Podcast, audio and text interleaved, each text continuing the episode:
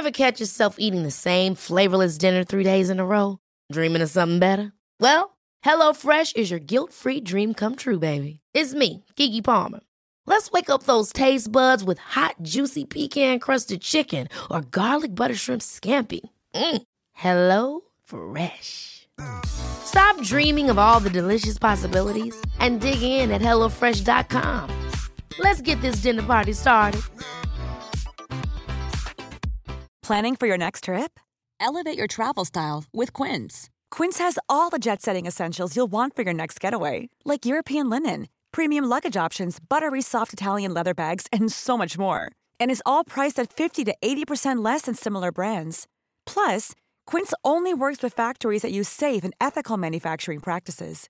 Pack your bags with high-quality essentials you'll be wearing for vacations to come with Quince. Go to quince.com/pack for free shipping and 365-day returns. Quality sleep is essential. That's why the Sleep Number Smart Bed is designed for your ever-evolving sleep needs. Need a bed that's firmer or softer on either side? Helps you sleep at a comfortable temperature? Sleep Number Smart Beds let you individualize your comfort so you sleep better together. JD Power ranks Sleep Number number 1 in customer satisfaction with mattresses purchased in-store. And now, save 50% on the Sleep Number limited edition Smart Bed for a limited time. For JD Power 2023 award information, visit jdpower.com/awards. Only at a Sleep Number store or sleepnumber.com.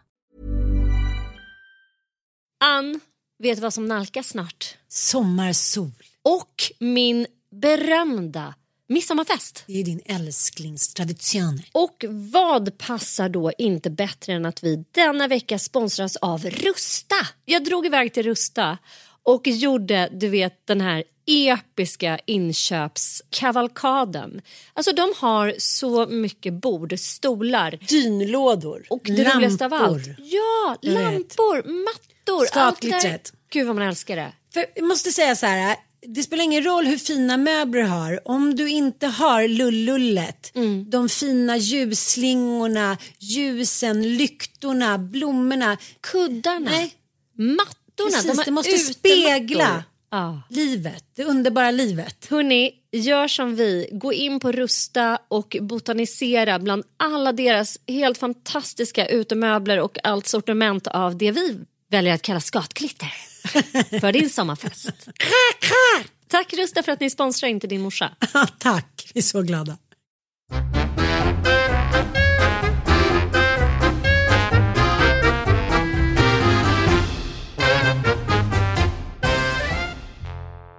Vi har kommit på att vi är så smarta, jag och Sanna. Men det är för att vi, det är, för att vi är på hotell. Där blir man lite skärpt. Det händer något med hjärnan då.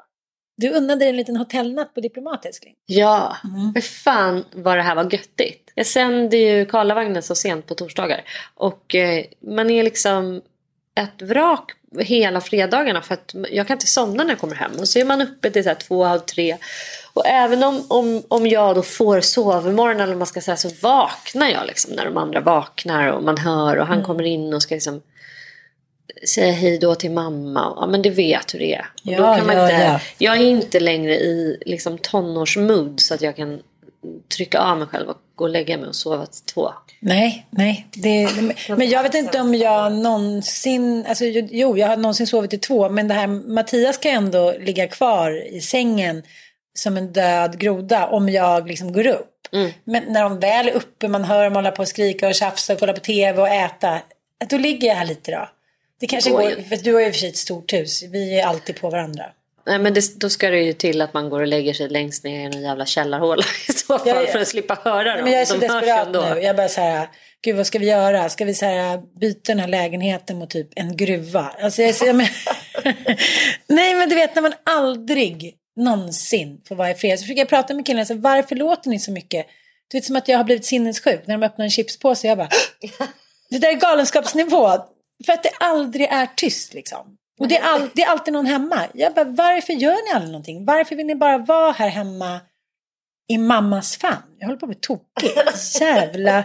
Jag sa till Mattias igår, gör någonting, träffa lite polare. Ja, men det är skönt också så här på kvällarna. Och... Ja, nej, jag vet inte. Jag tycker, jag pratade med Anita om det där. Jag tycker så här, fyra gånger i veckan ska man på något sätt så här, träna, röra på sig, hitta på någonting, någon liten grej. Man kan inte bara sitta där hemma och vänta på döden. Jag har börjat med en ny rutin.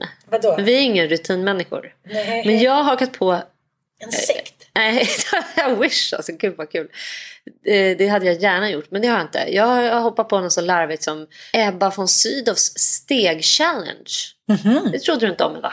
Det trodde jag verkligen inte om dig. Inget ont om Ebba von Sydow, men vi Nej. har nog inte jättemycket gemenskap i övrigt. Liksom. Vi har båda gjort kokbok. Ja, det har vi gjort. Mm. Hur som helst, hon har ju tagit ett helhetsgrepp om sin hälsa senaste halvåret. Mm. Och börjat gå då och har då en challenge. Jag följer henne på Instagram och hon är, det är härligt att följa henne för att hon är så glad alltid. Och så är hon så peppad och eh, hon är jätteflitig på stories och hon är framförallt väldigt glad. Så, så man blir glad av att se hennes stories. Sen innehållsmässigt kanske vi liksom inte rimmar så lika. Men hon har en challenge 10 000 steg om dagen. Och jag har hakat på den. Och jag har gått 10 000 steg minst. Alltså jag ska säga att jag är uppe och skårar på 15 000 i snitt per dag. Och, och är det då typ, hur långt är det? Är det typ fem 15 000 kilometer? är en mil. Minst. Oj, okej, liksom. okej.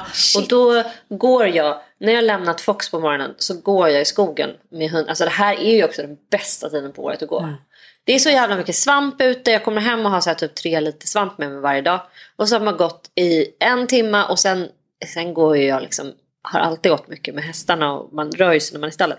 Men det är så jävla skönt och jag är så nöjd över det. Vi som inte är rutinmänniskor än, eh, liksom, eller jag ska inte, kanske inte börjat bli här, men jag är i alla fall inte det och jag har så svårt att hålla i. Det var det finaste någon har sagt till mig. Du är verkligen en rutinmänniska. Tack. Nej men mer än förut. Ja jag fattar. Men Ja, men det är så jävla skönt i alla fall. Men du är ju extremt fri. Du kommer ju hurt cyklande så här till hotellet på en cykel efter att ha spelat paddel en, en fredag morgon. Ja, men jag hade så jävla PMS igår. Du vet, jag var så här... Du vet som när, de, när man tittar på en liten film på, så här, på gulliga grisar och sen blir de stora och sen går de, liksom, de har ju ingen, alltså, de är ganska gränslösa med lort och mat grisar och det är inte deras eget fel. De har alltid varit liksom, menar, liksom avfallsdjuren, de får liksom, har fått människornas avfall. Så att, jag måste försvara dem ändå. Men så var jag igår. Jag var liksom ett svin. Jag hade som liksom mens-PMS. Jag, var så jag var en desperat människa. Först käkade jag liksom pasta till lunch, en stor pasta. Och sen på kvällen så bara gick, jag- gick jag till ciao ciao. Pratade med dig, beställde ett glas rödvin, lipade, typ skrek, grät och var så, tyckte så synd om mig själv i bilen för att jag inte var med min ursprungsfamilj. Som att jag skulle vilja gå upp till Nanook och sitta där i hans lägenhet. Men, äh, det bara snurrade till. Så beställde jag då på inrådan av dig den godaste jävla pizzan jag någonsin ätit. Mafiosa. Mafiosa. Äh, den var så god. Den var så god. uh, åh, det var den där starka såsen starka hit och sen började jag så här länsa skåpen.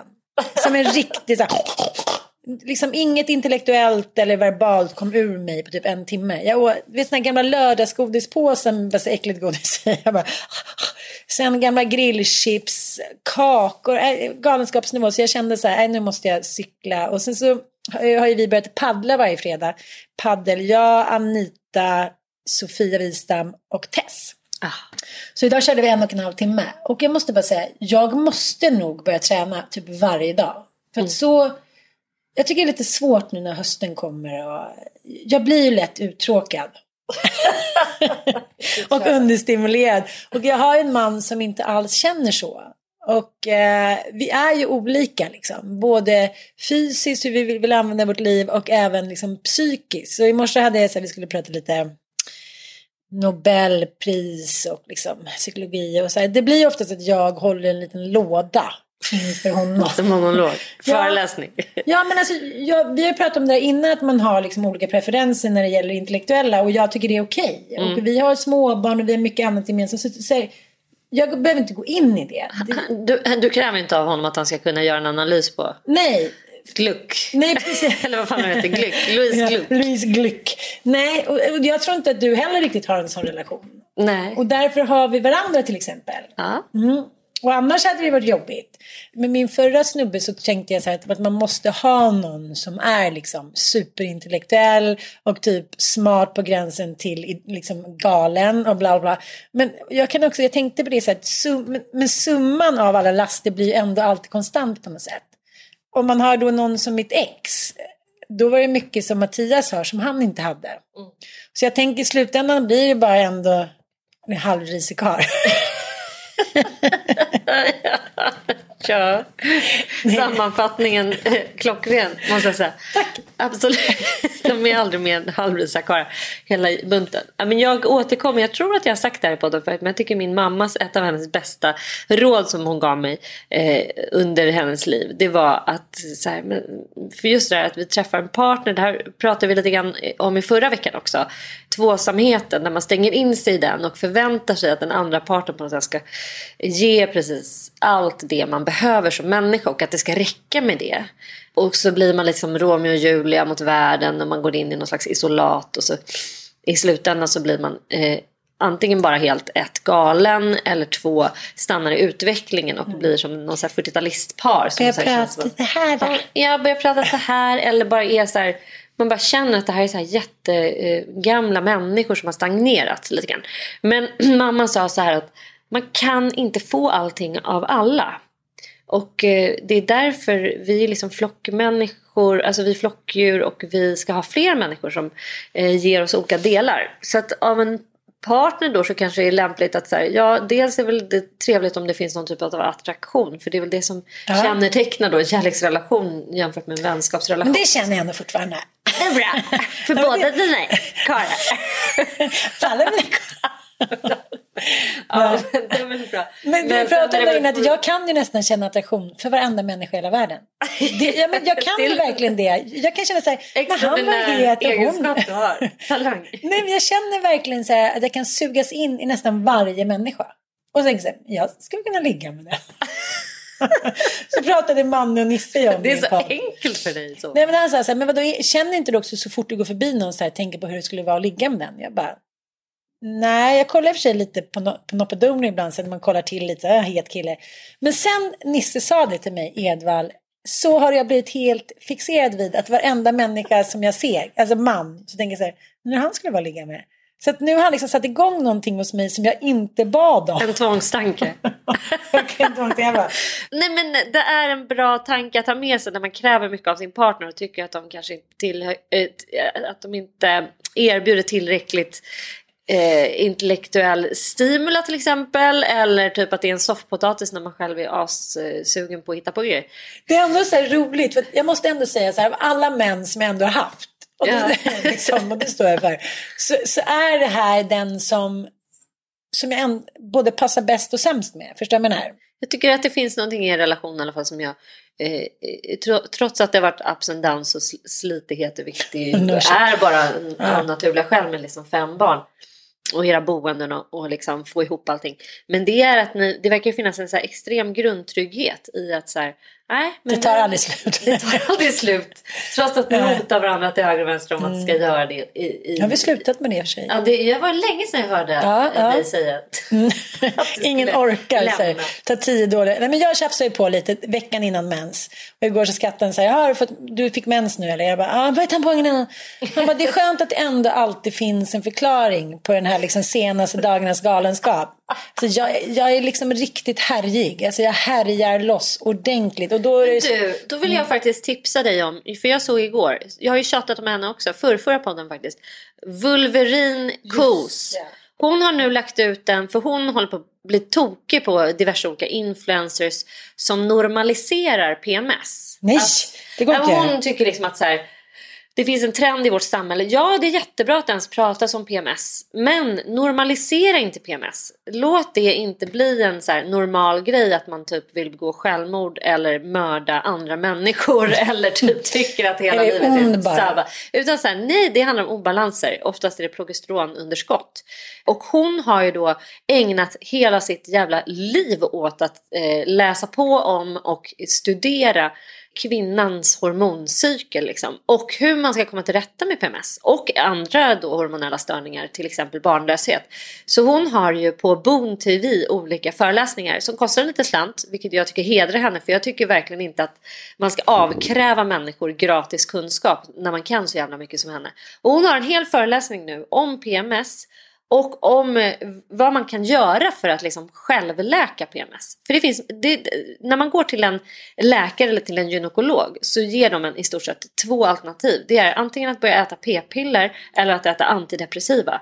Och eh, det tycker eh, Jenny Kos då, Vulverin Kos som hon heter på Instagram, är eh, ren idioti. Man kan försöka självläka det här och det finns massa sätt, bland annat så handlar det om att sluta dricka kaffe, vilket gjorde mig jävligt lack. Men Nej. Sluta men det dricka kaffe gå. och sluta stressa. Ja, men det, hon har massa grejer. Gå in och kolla där. Du kan väl göra det till nästa Fixa vecka? ett hus till mig. Jag behöver ett stort hus där jag kan få vara själv. men det är också att nu börjar alla bli så stora, mina söner, så nu går så alla emot mig. Alltså inte på något elakt sätt, men de är så här, nu har det varit så på oss. Du lever ju också i ett konstant test testosteronhav, mm. överskott av mm. bara manlighet. Mm. Det gör jag med och det är slitsamt. Det, jag tycker att det är slitsamt det är och det har kommit ifatt mig lite nu när de är så 14, 16 och 18. Mm. Och alla är också så här tvärsäkra eh, rakt nedstigande led både från fädernets och möderns sida. Att så här, att de inte har gjort fel, att de har gjort rätt, att det är så och så det ska vara. Så det är lite så här, och jag måste fråga dig om ett dilemma. Och eh, jag, jag, tänker så här, att det här dilemmat jag ska fråga dig om. Jag förstår att alla har olika förutsättningar inom den här frågan. Men vi pratade om bonusfamiljen igår, att jag, att jag ändå kan sakna att vara bara en ursprungsfamilj. Jag var ju ändå det i 13 år. Nej, men jag tänker lite, inga jämförelser med, med dig och Ville, men, men du var ju så ung också. Liksom. Jag var ändå så här, jag skulle fylla 41 när jag och Mattias, mm. eller Mattias, oj, Freudian slip, jag och Nanook separerade. Att jag kunde känna så här igår när jag skjutsade hem Dante, att han var så här, hans ursprungsfamilj är ju ändå mer när han är hos Nanook. För då är det han och hans tre brorsor. Mm. När han är hemma hos mig är en ny liksom, bonuspappa som han aldrig riktigt så här, har kommit nära. Alltså de har aldrig riktigt lirat. Och sen sina två älskade brorsor. Men de har ju ändå fullt upp i sitt så här, top notch life. så där får inte han heller riktigt alltid komma in. Och det blir så tydligt att han kände sig lugnare när han var lite på väg till pappa. Han var, där är min kebab, där är min Donken, där är min videobutik, där är min ICA. Han kände så här ett lugn. Och det blev en sån eh, uppvaknande för mig att jag var så här, nej jag håller inte på att tjafsa om att det ska göras på ett visst sätt hemma hos pappa och bla bla bla. Han får väl göra det på det här sättet för du verkar ju må bra av det i alla fall. Mm. Men, och då kände jag så här, gud vad jag längtar efter att så här, bara gå upp i den där lägenheten det, det, gjorde jag ju inte. Du ska bara bli irriterad för att han hade samma sängkläder som jag Du kanske skulle ha gjort det för att det skulle ta så exakt fem sekunder innan du skulle börja rusa ut ja, ur den igen. jag vet. Men det var liksom min kropp så här, landade i känslan av att inte behöva hålla på med val hela tiden. Så nu är det jul och nyår. Och jag fattar också Mattias, liksom, att han är trött på att kompensera hela tiden för att deras pappa inte gör någonting. Mm. Han bara, men då kanske vi kan åka till fjällen så kan vi bo med, med Frida Urban då. Jag bara, men det går ju inte. Men de har ju så tolv bäddar. De frågade om vi skulle göra det. Jag bara, men vad ska killarna göra? Men kan inte de vara mina nockar? Jag bara, men då kommer inte de göra någonting på hel... Alltså jag, och jag tycker inte att man kan säga att det är bara ett medberoende. Utan det handlar om att jag känner så här, Nej, jag tycker har man tre veckors jullov så ska man hitta på någon liten grej. Det behöver inte vara så här, och vi måste åka upp till fjällen och åka finskidor. Men någonting tycker jag man ska få som stimuli. Mm. Och också för att så här, stärka familjen. Och jag kände så här, gud vad skönt om jag gick upp där och så gick vi och la oss allihopa. Så bara, det var bara vi. Mm. Jag tänker att det kanske tär mer än vad man tror att hålla på att få ihop allting. Men är det inte kanske lite grann som det här med normaliserandet av PMS? Att vi också har normaliserat och in, in i döden typ så positiviserat ja. kring det här med äh, alltså separationer och bonusfamilj och det ska vara så här, det är så härligt och det är så kul. Och, det, våran, nej, och jag ska säga att vår generation eh, har ju stått väldigt mycket för det. Att vi har liksom eh, Eh, pratat om de här härliga bonusfamiljerna. Det är Katrin och Bingo som är så här, gud titta på oss, det här går alldeles utmärkt. Det går jättebra att Bingo kan så här, ha någon jävla fest nu för sin dokumentär där det kommer så här, eh, alltså där känner jag bara så här, jag, jag gillar verkligen Katrin och Bingo men det är också någonting att så här, ingenting ska problematiseras, allting ska vara normalt, man ska ha högt i tak för allting, det ska vara så jävla så här, liberalt och bara så här, allt är acceptabelt och man är bara snälla och gulliga mot varandra. Han har då en eh, fest som det delas bjuden av från. Instagram. Där han går runt så här 45 år gammal med så här superblondiner med sillisar som på liksom tidigt 90-tal igen. Jag bara känner så här, men tröttnar han aldrig på så här 23-åriga brudar med sillisar och liksom superblonderat hår? Eh, alltså, förstår du lite vad jag menar? Och så springer deras barn runt där och pappa är där. du vet så här, du står med två tuttlisor liksom, alltid. Supernormaliserat. Ja men man bara, gud väx upp för fan. Alltså kom igen. Eh, Alltså nej, att man ska hela tiden normalisera och eh, eh, att man aldrig får problematisera. Det får aldrig finnas någon, någon sorg i att man upplöser en kärnfamilj. Och också så här de eh, faktiskt jävligt sorgliga aspekterna av det. Att det, är så här, det, det blir aldrig riktigt helt eh, igen. Och, ja, men jag tycker det framförallt nu när vi har våra grupper. att Det här är en extremt stor anledning till att folk inte Medberoende lämnar. grupper ska ja, jag säga medberoende på, grupper. Det, på nätet. precis. Zoom. Vi har ju eh, satt igång det. Det är helt fantastiskt. Eh, Zoom-grupper för medberoende. Som ett led i att vi inte kan åka ut och föreläsa i samma utsträckning så startade vi Zoom-grupper. Om ni är intresserade av de här Zoom-grupperna och vill veta mer om dem så kan ni gå in på vår Facebook-sida Djävulsdansen. Bli fri från medberoende. Eh, eller så kan ni bara DMa mig och Ann på våra Instagram. Eh, så kan vi skicka mer info om ni skulle vara sugna på att medverka. Hur som helst så handlar det väldigt mycket om att det är en stor grej att lämna en ursprungsfamilj. Det är, en stor jävla, det är ett stort ingrepp i ens liv. Och ja, jag hade väntat ett gott liv på andra sidan. Det kommer gå liksom att leva ett sånt liv. Men det, det, det måste finnas plats för sorg. Eller hur? Ja, men jag kände att, jag, att den kom ifatt mig igår. Mm. Sen menar inte jag att jag inte känt så tidigare, men, men jag tycker att det, det är klart att enligt studier så, så mår eh, barn i skilsmässofamiljer lite sämre. Att de som bor i kärnfamilj mår allra, allra bäst. Sen fattar jag att man inte kan liksom hata sin man eller leva i en misär och inte liksom skilja sig. Men, men samtidigt så är det, jag känner nu, det skulle liksom mycket till. Och det måste man ju säga också, att det har varit ganska mycket i, i min och Mattias relation på grund av massa olika grejer. Men Alltså det skulle så mycket till, även om jag hotar alltid en vecka innan mens. Eh, så här, det är så tråkigt, jag ska lämna och bla bla bla. Men samtidigt så kan jag också beundra någonting hos honom, att han också tar det med jämnro. Han är så här, ja, ja, ja, nej, nej, nej, vi ska aldrig skilja oss, typ. det kommer bli bra och snart kommer vi komma ifatt igen när barnen är större och då ska vi pippa, bla bla bla. Och då kan jag bli så här, gud, jag, att han aldrig liksom, eh, att han aldrig tycker att någonting ett jobb. Alltså, för, han tycker att det är jobbigt men han tycker inte att det är ett hot mot vår relation. Så i morse sa jag så här, men gud nu fick jag mens. Det här, är nog, det här är första gången som vi träffades som vi inte liksom, haft sex med varandra på den här månaden. Och Han bara, det är barnet, så vara på Gotland och alla legat i samma sängar. Så här, jag, jag, jag, jag, men jag försöker inte anklaga men för mig är det så här, på tonårssätt, lite så här bingo med. Men gud, är inte det väldigt konstigt? Han bara, men han ser direkt liksom en rationell förklaring till det. Vi har på Gotland två helger, barnen har legat i våra sängar, sen har alla legat i våra sängar, killarna har varit här två veckor. Bla. Alltså när skulle vi ha pippat då? Och Då tycker jag så här, men då får väl du sätta på mig då när vi är hemma på morgonen, liksom, du får gå in på toaletten. Och han bara, det är så här 16 kilo tvätt. Han bara, ta det lugnt älskling. Jag bara, och ska jag gå upp, upp i varv och så här, fan så tråkig. Och så tänker jag så här, nej, men då, jag har inte ens velat pippa honom den här månaden. För att det har varit så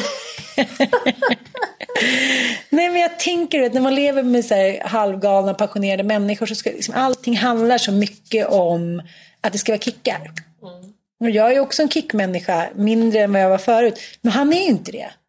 Och det är så konstigt för mig att han... Jag var jättekul, då kan jag hämta en liten... Han bara, vad roligt, så här, men hur, gör vi, hur tar vi oss dit? Och så här, jag bara, jag bara, det är inte så att vi ska åka till Teneriffa, då blir jag liksom galen. Jag tycker att det är ganska relevant, så här, hur ska vi ta oss dit, ska barnen med? Jag vill bara att det ska gå fort. Han, Jag tycker det är jättebra att du har honom faktiskt.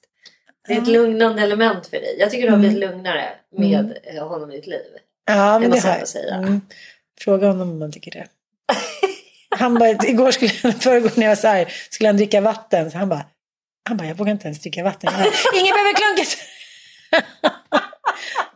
Men det är sorgligt, han är rädd för mig. Jag ska, jag ska, jag ska ta tag i min PMS-grej. Jag ska verkligen göra det. A lot can happen in the next three years. Like a chatbot may be your new best friend. But what won't change? Needing health insurance. United Healthcare Tri Term Medical Plans are available for these changing times. Underwritten by Golden Rule Insurance Company, they offer budget friendly, flexible coverage for people who are in between jobs or missed open enrollment. The plans last nearly three years in some states, with access to a nationwide network of doctors and hospitals. So, for whatever tomorrow brings, United Healthcare Tri Term Medical Plans may be for you. Learn more at uh1.com. Hey, I'm Ryan Reynolds. Recently, I asked Mint Mobile's legal team if big wireless companies are allowed to raise prices due to inflation. They said yes. And then when I asked if raising prices technically violates those onerous two year contracts, they said, What the f are you talking about, you insane Hollywood ass? F- So to recap, we're cutting the price of Mint Unlimited from $30 a month to just $15 a month. Give it a try at mintmobile.com slash switch. $45 upfront for three months plus taxes and fees. Promo for new customers for limited time. Unlimited more than 40 gigabytes per month. Slows. Full terms at mintmobile.com. One size fits all seems like a good idea for clothes until you try them on. Same goes for healthcare. That's why United Healthcare offers flexible, budget friendly coverage for medical, vision, dental, and more. Learn more at uh1.com. Quality sleep is essential. That's why the Sleep Number Smart Bed is designed for your ever evolving sleep needs. Need a bed that's firmer or softer on either side? Helps you sleep at a comfortable temperature? Sleep Number Smart Beds let you individualize your comfort so you sleep better together. JD Power ranks Sleep Number number 1 in customer satisfaction with mattresses purchased in-store. And now, save 50% on the Sleep Number limited edition Smart Bed for a limited time. For JD Power 2023 award information, visit jdpower.com/awards. Only at a Sleep Number store or sleepnumber.com. Jag tycker hastigt och lustigt ändå att vi eh, eh, presenterar vårt nya inslag. ja, det här känns... Alltså vi ska ju... Om ni undrar varför vi helt plötsligt har ett nytt inslag och varför vi sitter i samma rum och varför vi skrattar så mycket. Så är det för att vi får ses liksom på riktigt. In real life då. Och vi är, jag har eh, tagit oss för en poddkonferens och har hyrt ett rum på Diplomat Hotel. Det är helt ljuvligt här. Kan vi inte bara eh, landa lite i det. Alltså det här är så lyxigt så det är inte klokt. Det är ett runt rum i Stockholms vackraste byggnad tycker jag. Och det är liksom fyra meter i tak och det är stuckaturer. Och, nej men det är så jävla fint där rummet. Och jag har ju haft en stor äran att sova här också. Eh, och bada i det här badkaret sent på natten och och bara haft det så jävla härligt. Och här har vi suttit och jobbat och pratat om vår podd. Och att ni som lyssnar, ni blir fler och fler. och... Eh, det är så jäkla kul att ni skriver till oss och bara, det, ni är så glada över den här podden. Vi är också glada över den här podden. Och eh, vi, vi eh, vill liksom göra den bättre. Så har ni önskemål på eh, vad vi ska prata om eller eh, några element i den här podden som ni tycker extra mycket om. Skicka DM till oss, ge oss tips. Vi vill tillfredsställa er. Hur som helst, då tänkte jag så här, alla tycker ju att det är roligt med listor. Ja. Eller så här, att man Du bara... gillar listor. Det, det finns några poddar som du verkligen så uppskattar listor i. Och eh, vi kör på det. Det är skitkul. Mm, men det är också när jag jobbade på tjejtidningar och ungdomstidningar så här, då gjorde vi alltid, ja, men listor var ju en stor del av 90-talet. Ja. Vi börjar direkt med veckans klantigaste. Vi, det var ju typ vårt första uppslag för den här podden. Ja. Eller ditt första. Berätta lite grann. Nej men jag tänkte lite på eh, Ebba Busch Thor som jag tycker är liksom eh, en bra, smart, rolig, härlig tjej. Hon lever sitt liv. Och, eh, men hon har ju trampat lite i klaveret just för att hon var ute och festade både förra fredagen och förra lördagen. Och båda dagarna då nyttjade, vilket hon, alltså hon får ju nyttja, hon har ju sin, eh, sin Säpo-bil. Men på fredagen så eh, var ju hon på eh, Margot Dietz 30-årsfest. Och eh, ja, då berättade Margot i sin podd hur hon fick skjuts hem då. Med hennes Säpo-bil. Ja, efter massa, hon, hon säger det, jag, jag drack så många shots, sen minns jag inte så mycket mer. Så att det kanske bara var bra i och för sig att hon fick åka med den, annars kanske någonting läskigt hade hänt. Ja, men jag tycker ändå att så här, vi backar lite. För du beskriver ju Ebba Busch som en eh, härligt glad eh, Vi måste i alla fall berätta klart. Sen Ja. på lördagen så var hon på en annan fest. I, i, utanför Stockholm och då använde eh, hon liksom bilen då på samma sätt och det här har då kritiserats av Annika Strandell på Expressen men också försvarats lite bland annat av Oisin Cantwell i Aftonbladet som är så här, men låt henne festa för fan och sen så en tredje part då på Aftonbladet som tycker så här festa på, vi ska väl inte ha stela liksom robotar men så här kan du inte skilja det här åt? Ja, Det är inte så att Måste du få, gå in Ja. i så här Mona Sahlin liksom, gate och typ skjutsa hem unga influencers eh, Som i, själva kanske- alltså, som själva har råd med en taxi som har liksom, omsättningar på liksom 10 miljoner i sina bolag och så vidare. Ja, klantigt. Samtidigt så är de ju privata vänner. Men det är väl också det här med offentlighetens ljus. Att så här, varför är, alltså, borde inte Margot Ditt som ändå verkar vara en ganska hyfsat smart eh, person förstå att man kanske inte delar det när det gäller just en Fast det kanske man inte gör partiledare. efter tio shots. Nej men det var, var väl ändå dagen efter de nyktrat till lite. Det finns ju också någonting i deras vänskap som de eh, på något sätt som de använder utåt och i Ebba Busch Thors fall, du beskriver henne som en, en glad och härlig och, och så. Men man ska också veta att hon är ju partiledare för ett eh, konservativt, alltså Kristdemokraterna, eh, ett parti med inte jättesofta värderingar eh, liksom, och som för en politik som, som ju inte kanske främjar människor i utanförskap och så vidare. Liksom. Det, det, vi, vi ska ändå Eller som vara... råkar bli på smällen. Så- Ja, precis. Hon är så här, lite anti-abort. Ja, men det finns mycket med henne som inte är jättehärligt om man säger så. Och framförallt med hennes parti genomgående som absolut inte har varit härligt eh, genom åren. Men hon, det är så jävla uppenbart tycker jag att hon använder Margot Ditz och hennes vänskap med Margot Ditz. Hon var ju också vigselförrättare på henne och Jakob Libermans bröllop. Att hon vill föryngra sitt parti. Hon vill ju föryngra sin väljarbas. Så därför, om jag nu som grävande annars journalist, jag blir väldigt intresserad av att gräva lite i om det här är någon typ av betald vänskap. Okej. Det här låter ju väldigt så här, konspiratoriskt men så mycket som de eh, skriver om varandra i sociala medier. För att om de nu vore så goda vänner, varför måste de pumpa ut det i sina respektive kanaler på det här sättet? Om de nu har stöttat varandra i varandras respektive skilsmässor och går på varandras liksom, privata 30-årsfester varför ska det ut i, i, i deras liksom, miljonkanaler? Jag förstår inte det. Nej, nej det... Det, det här borde vi gräva lite Ja. Finns det någon, någon betald, ett betalt samarbete här på något sätt? Jag tycker vi ska försöka, vi ska se. Ja, den här listan blir väldigt lång Ja, om du ska... Det här var veckans Ja. klantigaste, nummer ett. Okej. Nummer två då, eh, Lana Del Rey. Eh, nostalgisångerskan. Eh, du har ju sett en bild på henne där hon... Ja, hon har givit ut en diktsamling som ska ju vara något eh, i världsklass då. Enligt typ Fredrik Strage. Ja.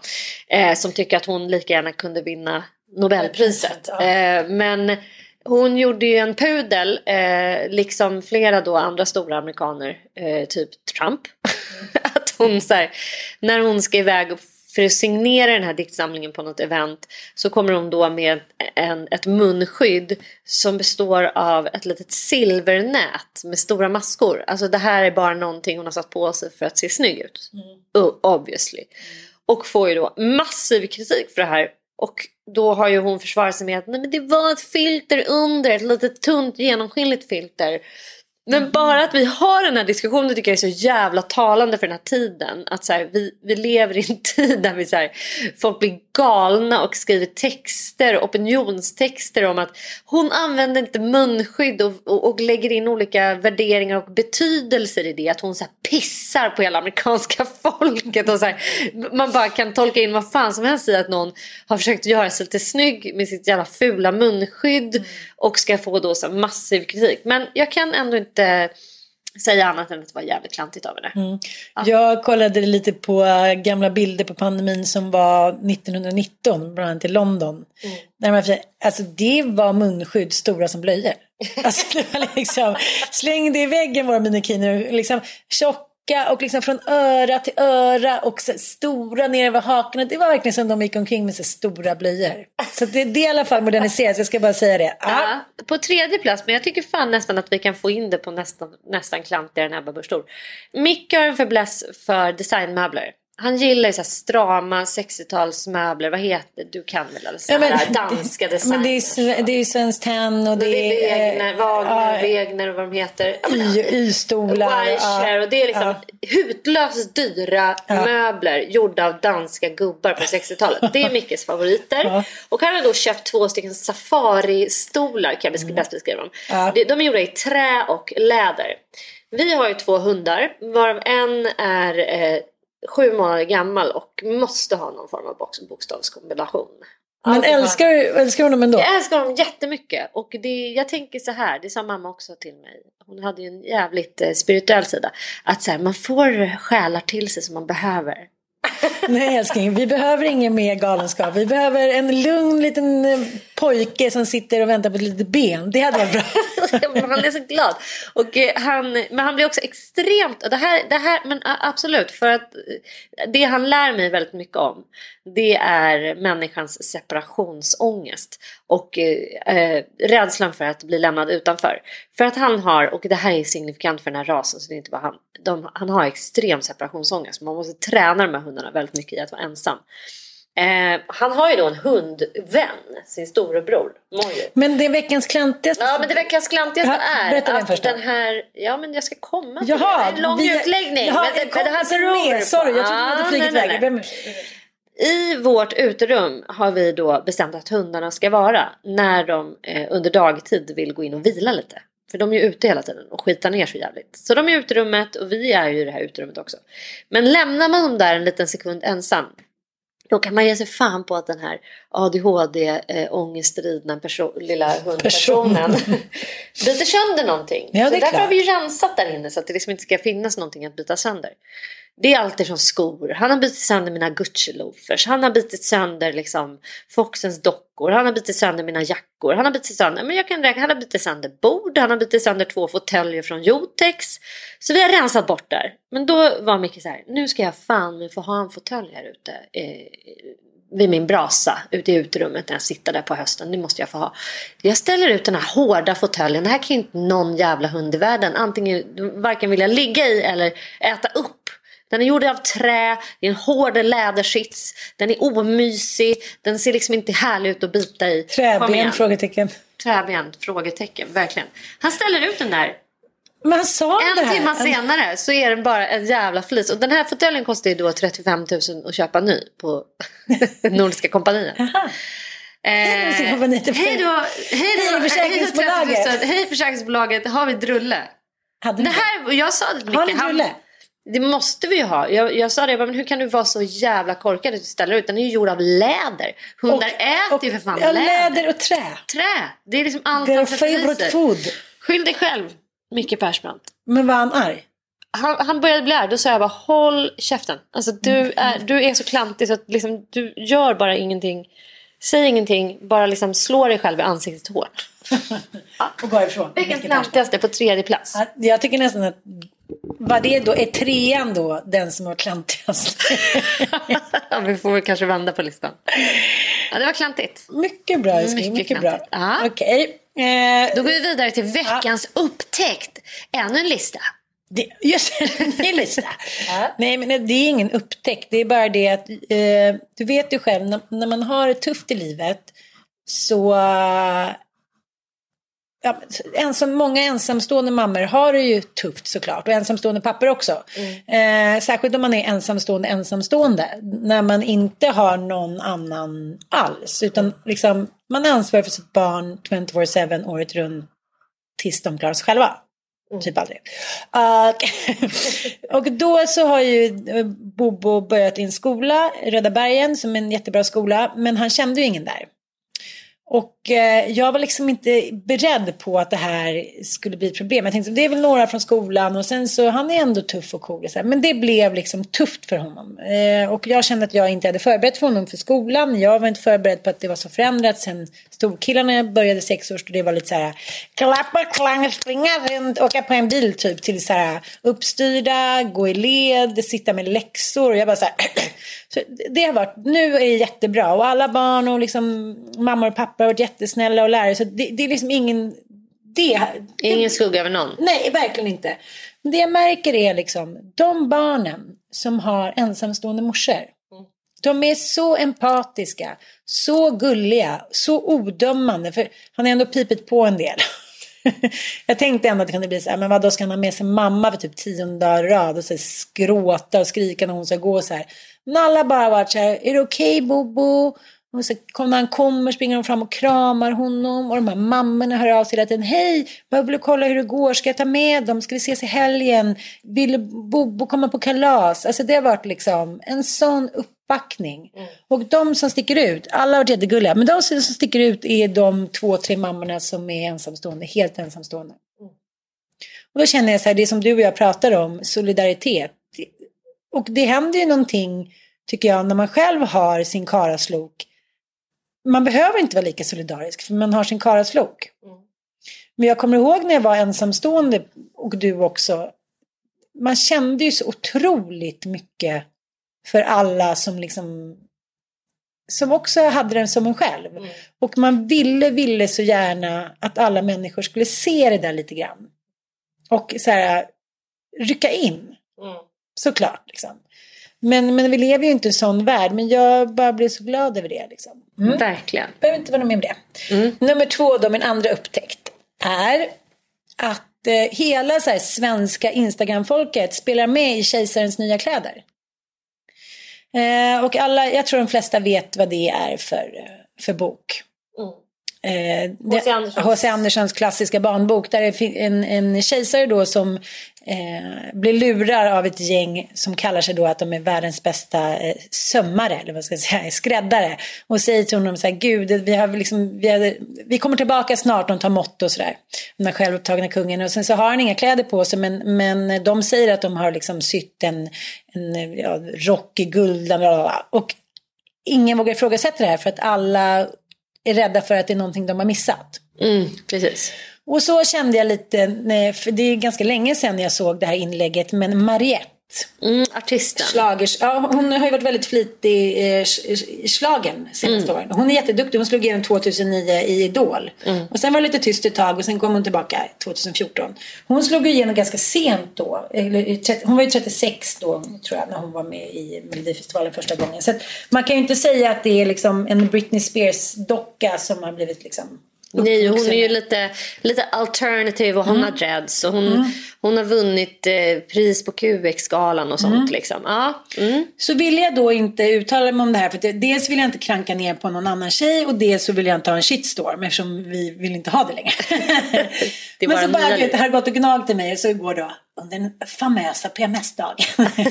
Kommer sanningen fram? Nej, men, men jag, jag, vill gärna lyfta det här. In, jag, både för liksom både unga killar och unga tjejer att så här, det är kejsarens nya kläder. När någon lägger ut en bild där de liksom eh, dels ser ut som de är liksom foundationade och eh, har liksom blekta tänder, färgade ögonbryn. Alltså det finns ju en hel kultur kring det. Det är ju ingen som bara ser ut som våra morsor gjorde.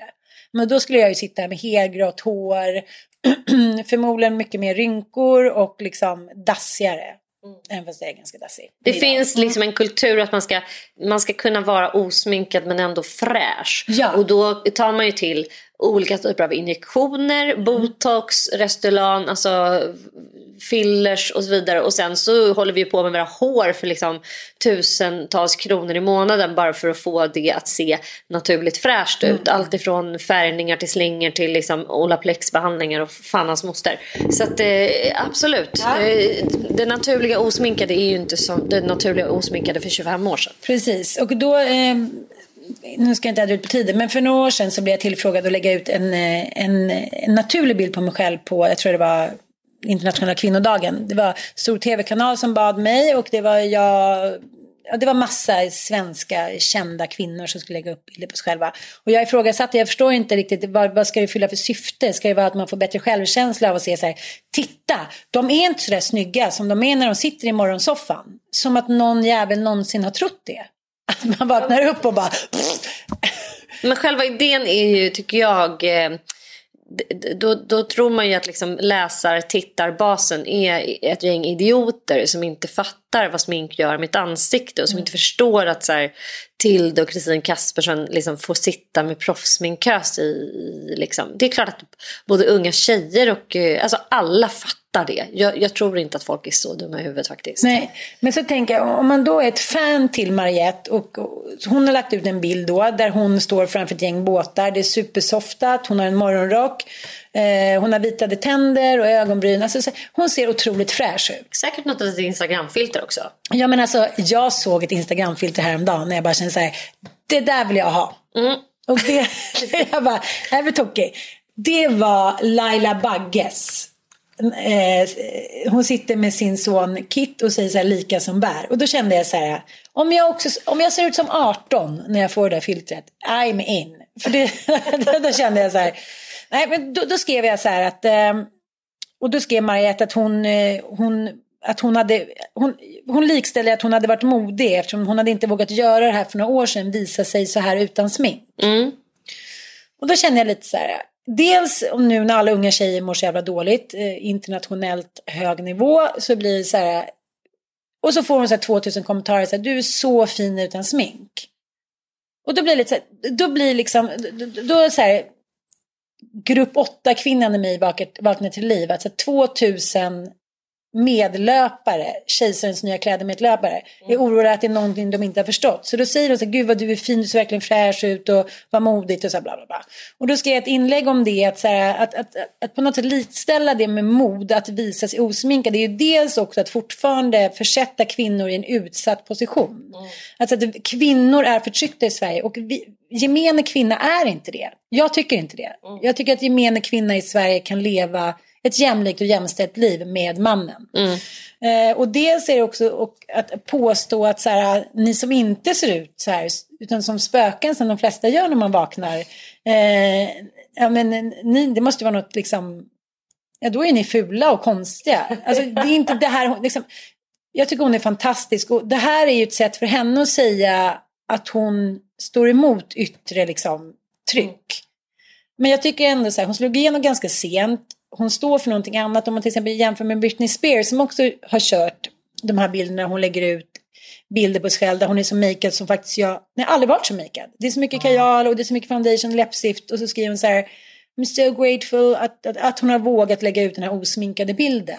Då tycker jag ändå att det finns en förklaring. Förstår du? Det finns en ja. så här förlåtande omständighet eftersom hon lever i en nattig värld där hon har skapat sig ett liv som flicka på grund av psykisk ohälsa.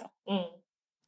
Så då skrev jag det här att så här, all respekt för henne men jag, jag tycker att, att det är fel att, att på något sätt påstå att det här är en modig handling inför unga tjejer och un, unga killar. Jag tycker att en modig handling är Ja, och så skrev jag då att så här, stå upp för andra, att, så här, ja, bla bla bla. Mm. Och så tänkte jag så okej, okay, så satte jag mig ner och så bara, nu kommer shitstormen. Mm. Nu kommer en sån jävla shitstorm. Men det gjorde inte det.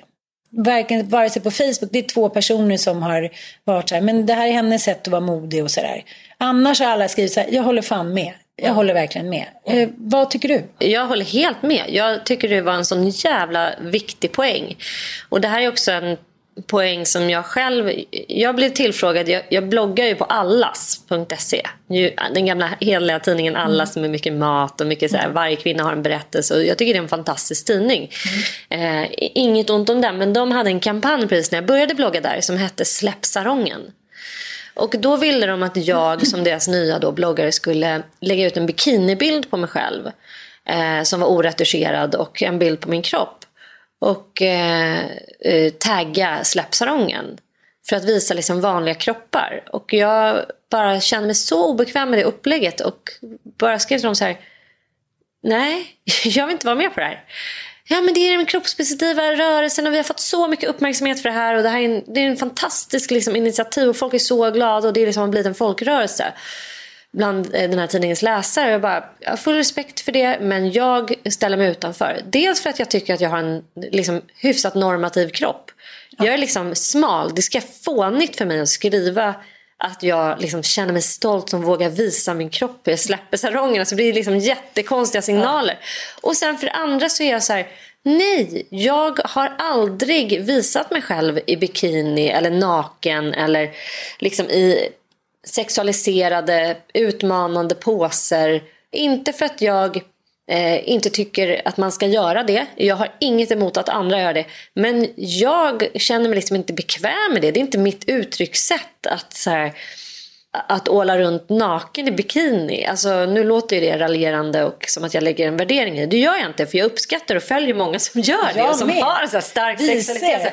Men det är inte jag. Det är så, jag förstår inte när jag ska få till det. När jag ska, så här, alltså, Gynning är väl ett bra exempel på. Så hon, hon älskar att visa upp sin vackra kropp. Och jag, eh, gillar att titta på den också. Men Jag gillar i och för sig att titta på din vackra kropp. Så då kan ju du lägga en bild för mig.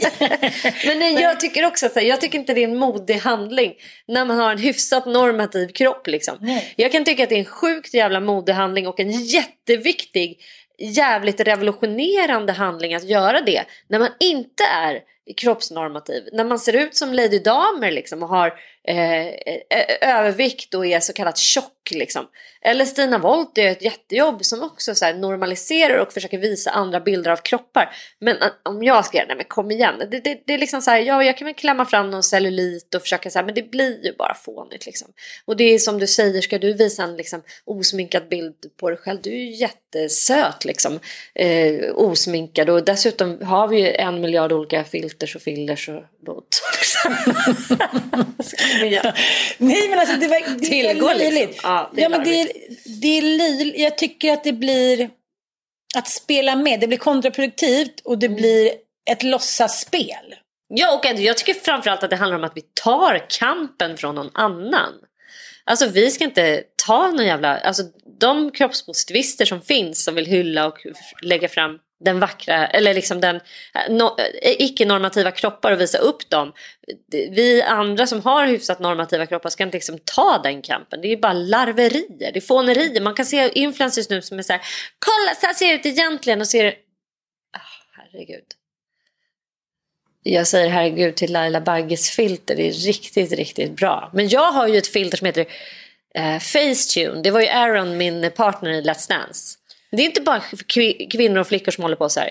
Aaron lät inte en bild gå oretuscherad förbi. Ja. Han bara stopp för fan. Alltså han retuscherade. Han gjorde mig så snygg på den där bild så det var ett skämt liksom. Gör det, det är ju att leka. Det är samma sak. Jag fattar, Alltså- men jag vet ju det. Ja, det alltså, jag, jag. jag vet hur du ser ut. Alltså, du är jättevacker, men jag ser när du har lagt på ditt classical filter. Tyvärr har jag så dålig telefon just nu så jag kan inte ladda ner några filter. Jag är suddig, vilket gör att jag tänker att det där kanske är bra. Ja, så det är också, om ni inte har filter så kan ni ta en liten äldre telefon. Det är ett annat trick. Men det här var ändå gulligt på Britney Spears. Så gulligt. Nej, men, Britney Spears är ju ett konto som vi följer. Bort från listan nu. Kan vi inte bara ägna oss den här poddens sista minuter åt Britney Spears? Hon är ju, vi är ju mycket inne på 90-talet och hon är jag ju måste verkligen... bara säga, så här, Ja. Om Mariette, kan inte ta ifrån Mariette, om det här är någonting som hon känner är liksom modigt för henne, så, så, så kan vi, vi kan ta bort vem det är. Jag Mm. menar bara överlag, så ska vi inte så här, spela med att det här är så vi ser ut när vi är helt osminkade, ofiffade och bleka och deprimerade. Mm. Så, tack. Mm. Byttan. Brittan. Hennes konto, vi, vi, eh, vi är besatta av det. Och eh, alla som följer Britney Spears kommer att bli besatta av det. Dels för att hon är liksom en ikoniserad eh, popartist liksom, som har varit så enormt stor och som har haft stort inflytande på kanske generationen under oss men också oss. Hon var ju liksom ett, ett jävla popunder när hon kom. Men det är också så jävla sorgligt att se hennes fall. Och att, eh, vi kan väl lyssna lite grann på eh, några av Britney Spears stories och hur hon pratar nu för tiden. Hi guys, I'm in my gym today, and yes, it is the gym that I burnt down. It's still not fixed yet, but I'm getting there. Anyhow, I'm gonna show you guys what I do to work out. The first question that you mainly ask me is what my favorite song is. My favorite song is Toxic that I have done, and I have no idea what my favorite song in the whole world is. Det här är ju då innehåll från hennes Instagramkonto. Som ju fansen har ju då de tycker sig läsa olika typer av tecken i hennes eh, Instagram-poster. Gula tröjor. Gula tröjor. Det betyder att hon vill liksom att hon skulle leva någon slags kidnappat instängt liv och mycket tyder ju på det. Det är ju svårt att bortse ifrån att hon bara är i sitt hem, i sitt utegym som också börjar brinna på något oförklarligt sätt. Alltså det är mycket som händer där och den här pojkvännen som nästan känns som att det är en hubbot. Eh, som är liksom så här, gud är han betald för att vara där för att övervaka henne? Alltså vad är det här? Det här är, ett, det här är lite grann som Twin Peaks att följa henne. Och hur hon pratar, hur hon resonerar, att hon helt plötsligt lägger ut så kristna quotes. Är det mycket märkligt och framförallt så är det ju ett vittne om hur psykisk ohälsa och probably psykisk sjukdom, nu vet ju inte vi vad hon har för diagnoser, men det, det, det vittnar ju verkligen om att hon inte mår bra. Och att hon inte kanske är vid sina sinnes eh, fulla bruk på olika sätt. Nej, men jag tänker, i Twin Peaks så fanns det ju en eh, rollfigur eh, som hade en lapp över ögat. Kommer du ihåg hon? Som liksom, eh, som var jättestark och hade, jag pratade som ett barn och så hennes stora man som alltid skyddade henne och tog hand om henne. Jag kommer inte ihåg vad den där rollfiguren hette, men jag var så fascinerad över den. Det var liksom någonting nytt i tv-mediet. Att man aldrig liksom riktigt, riktigt visste om det var så här, är det här normalt eller är det någonting som lurar i vassen? Och så känner jag så mycket med Britney. Att hon står där i sina piruettdanser, hon står där i sitt utegym varje gång hon lägger in någonting. Och det, det är så mycket, det är hennes blomsterbuketter. Hon är så lycklig över allting liksom. Ja, och helt plötsligt får hon för sig att måla akvarell. Då lägger hon upp så här... Alltså det är som att det är ett litet barn på typ sex år som målar en blomma. Och hon är så här... Äh, typ visar upp där. Nej, men det är så mycket. Och också hur hon har fastnat i tiden. Du vet, så här, alla hennes kläder hon har är verkligen så här 90-tal rakt igenom. Och hon har ju verkligen råd att anlita stylister. Alla typ B. Åkerlund. Eh, men hon har ju fortfarande på sig, du vet de här, det tänker jag på varje gång jag ser henne. Hon vägrar att överge byxor med extremt låg midja. Alltså extremt låg midja. Ja, ja. Och så har hon de här små topparna som hon drar åt. Singoalla-toppar. Ja, Men det är liksom den här låga midjan som hänger liksom nedan. Alltså det är typ så att man ser, alltså stjärtspringa och könshår ska titta fram. Och det, det är, Det är det vi vill, Liksom. och det är hon som myntade den trenden och hon vidhåller den. Hon vägrar att utveckla. Men jag tänker bara så här, tänk om Olga liksom Skulle må så här. Ja, och jag den enda förklaringen till det här tänker jag är att hon, liksom en gammal klassisk 20-talsskådespelarekon, Shirley Temple, som så liten, eh, liksom blev allas så här, docka. Man säger klädde henne i sak och gjorde henne till, inte en, man gjorde henne till en önskeperson. Och det gjorde man även Britney och det gjorde man ju också Marilyn Monroe. Ja, och eh, nu såg jag på IT häromdagen och det var ju, det var ju där som Mm. Drew Barrymore. Drew Barrymore slog igenom. En så, jävla eh, underbar film. Jag såg den med killarna. De är fortfarande mardrömmar. typ. Men eh, Steven Spielberg, Spielberg, säga vad man vill. Ehm, Det är också någonting att så här, marknaden har ju skapat Britney efter vad folk vill ha. Ja. Och då är det ju en så här sexualiserad teen. Alltså det, hon har ju verkligen fått spela så här, the teen girl. Alltså kolla på hennes så här, hit me baby one more time. Mm. Dels låtens text, alltså så jävla sinnessjuk.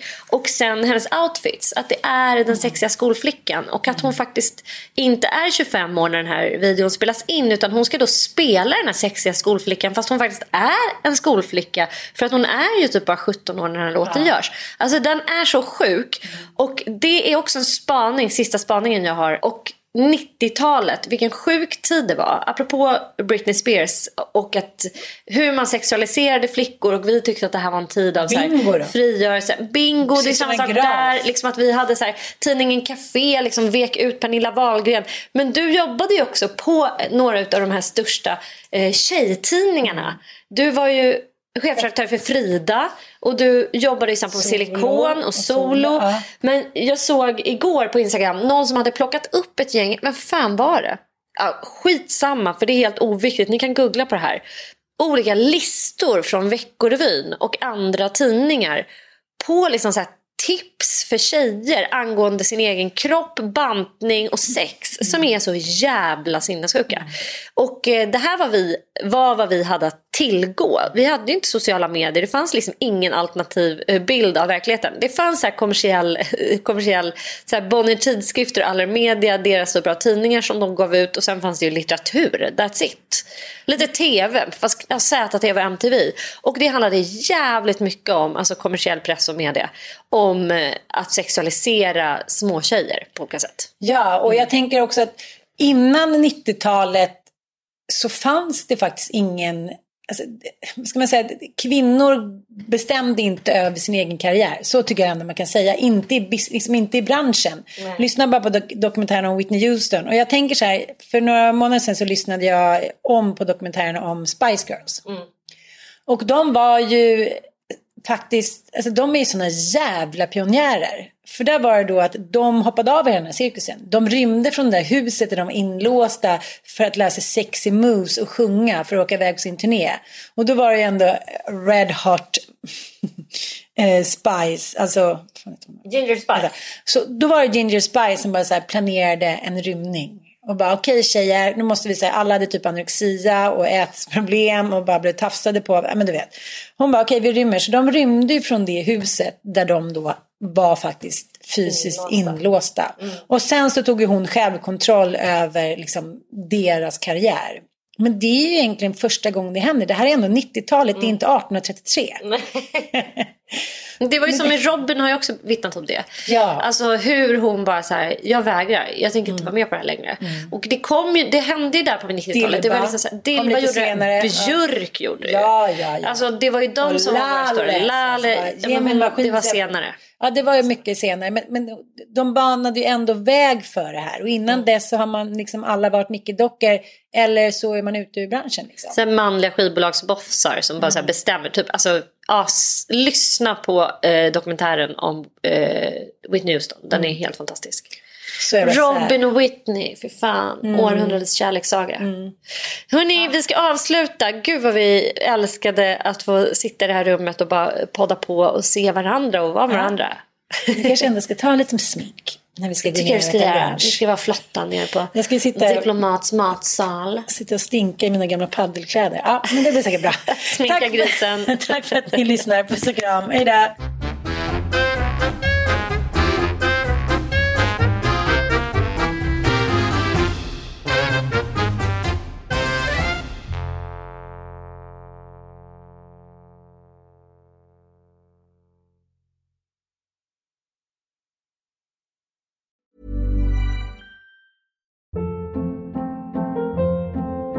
Hold up. What was that? Boring. No flavor. That was as bad as those leftovers you ate all week. Kiki Palmer here, and it's time to say hello to something fresh and guilt-free. Hello Fresh. Jazz up dinner with pecan-crusted chicken or garlic butter shrimp scampi. Now that's music to my mouth. Hello Fresh. Let's get this dinner party started. Discover all the delicious possibilities at hellofresh.com.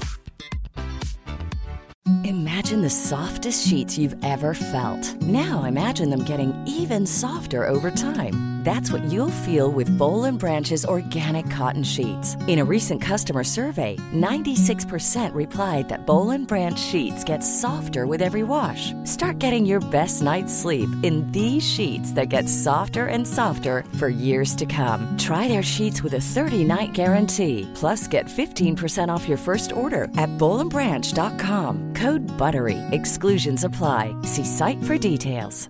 Hi, I'm Daniel, founder of Pretty Litter. Did you know cats tend to hide symptoms of sickness and pain? I learned this the hard way after losing my cat, Gingy. So I created Pretty Litter, a health monitoring litter that helps detect early signs of illness by changing colors, saving you money and potentially your cat's life. Pretty Litter is veterinarian developed, and it's the easiest way to keep tabs on your fur baby's health right at home. Go to prettylitter.com and use code ACAST for 20% off your first order and a free cat toy. Terms and conditions apply. See site for details.